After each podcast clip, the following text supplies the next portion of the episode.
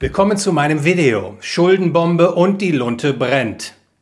Wenn man mich fragt, was ist aktuell die wichtigste volkswirtschaftliche Größe für die weitere Entwicklung der Weltwirtschaft und der Weltfinanzmärkte, dann antworte ich der Zins. Und mit Blick auf die aktuelle Zinslandschaft denke ich, die Zentralbanken haben die Zinsschraube überdreht. Und wenn die Zinsen so hoch bleiben, wie sie derzeit sind, dann droht ein Wirtschaftsabsturz, verbunden mit einem Preisverfall in den Vermögensmärkten wie Aktien, Grundstücken und Häusern. Diese Einschätzung will ich näher erklären. Die Zentralbanken haben in den letzten Jahrzehnten die Zinsen immer weiter heruntergeschleust und dadurch die Kredit- und Geldmengen gewaltig ausgeweitet. Der inflationäre Effekt dieser Politik trat vor allem in hoher Vermögenspreisinflation zutage, verbunden mit steigenden Schuldenlasten in den Volkswirtschaften. Das International Institute of Finance schätzt, dass Ende 2022 die weltweite Schuldenlast bei 305 Billionen US-Dollar lag. Das waren etwa 335 Prozent der weltweiten Wirtschaftsleistung.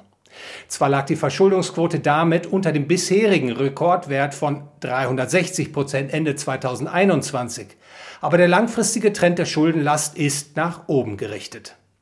Angesichts dieser Zahlen kann man mit Fug und Recht von einer Schuldenbombe sprechen. Und die Lunte dieser Schuldenbombe ist nun angezündet.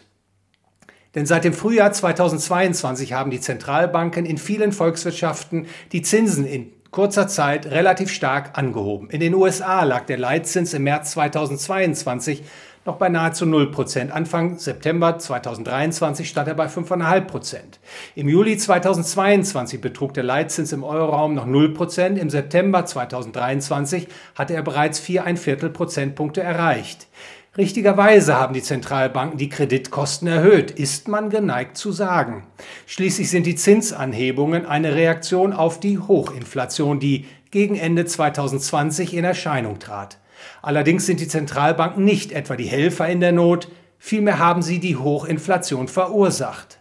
Die Hochinflation ist nämlich nicht, wie vielfach zu hören ist, das Resultat des Ukraine-Russland-Krieges oder der allgemein stark gestiegenen Rohstoffpreise.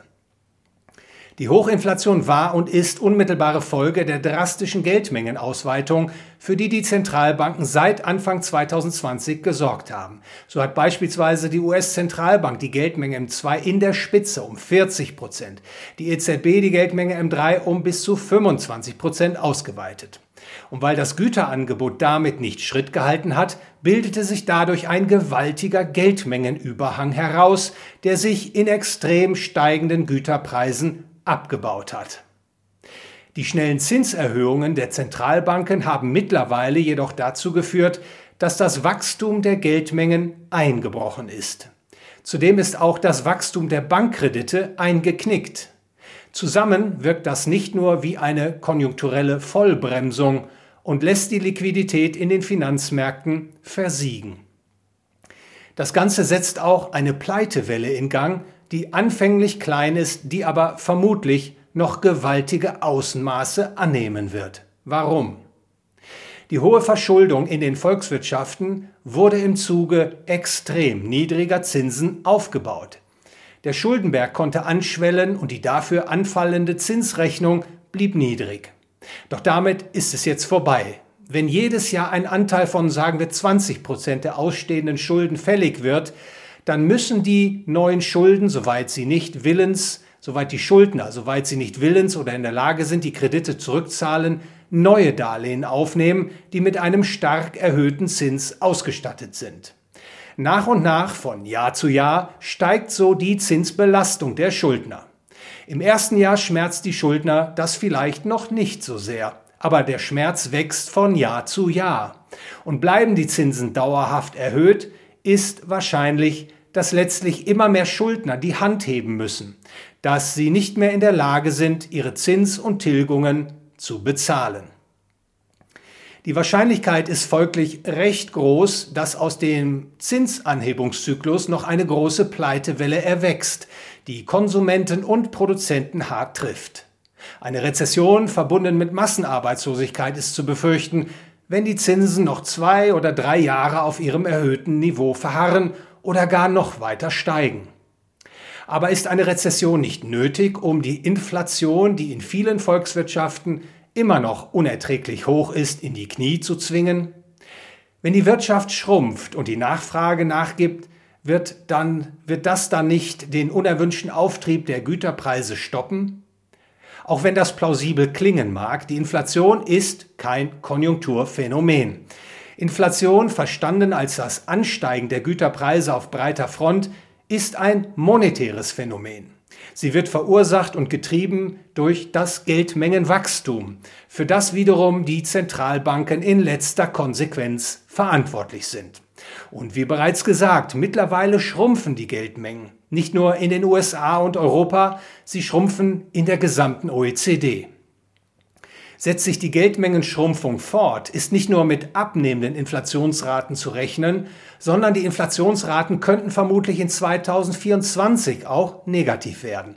Güterpreisdeflation nennt man das.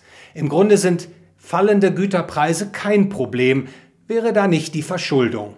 Aber gekoppelt mit einer Rezession und fallenden Einkommen würde es wirklich prekär für die verschuldeten Konsumenten und Produzenten denn ihre reale Verschuldung stiege an.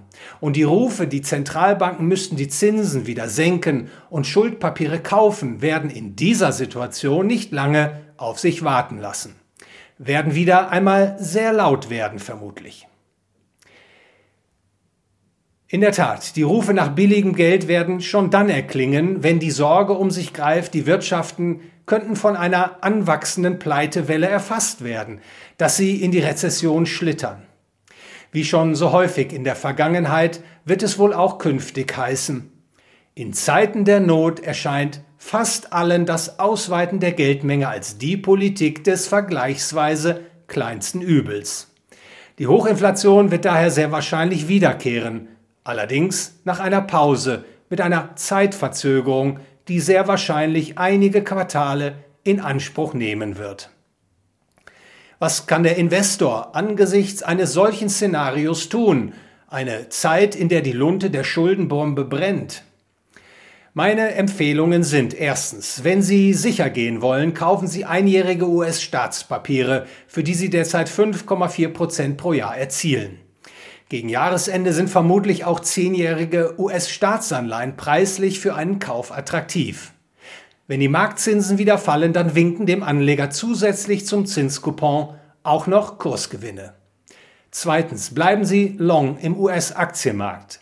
Es kann zwar noch eine Korrektur geben, die wird allerdings sehr wahrscheinlich zeitlich begrenzt bleiben, wenn die Zentralbanken umsteuern, die Zinsen wieder senken, wieder Liquidität in die Märkte pumpen.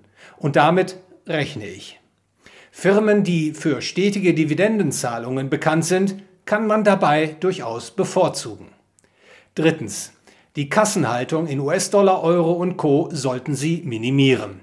Die Vorsichtskasse, also die Geldmittel, die man nicht unmittelbar für Zahlungen benötigt, hält man in Schweizer Franken sowie kurzfristig mag das vielleicht spekulativ sein, nicht aber langfristig in Gold und Silber. Viertens. Anleger aus dem Euroraum sollten ihre Abhängigkeit von der Einheitswährung reduzieren. Noch sind hier die Preiskorrekturen nicht ausreichend, als dass es schon attraktive Einstiegsniveaus gäbe. Vielen Dank für Ihre Aufmerksamkeit. Wenn Ihnen das Video gefallen hat, dann liken Sie es, teilen Sie es, läuten Sie die Glocke und folgen Sie meinem Kanal.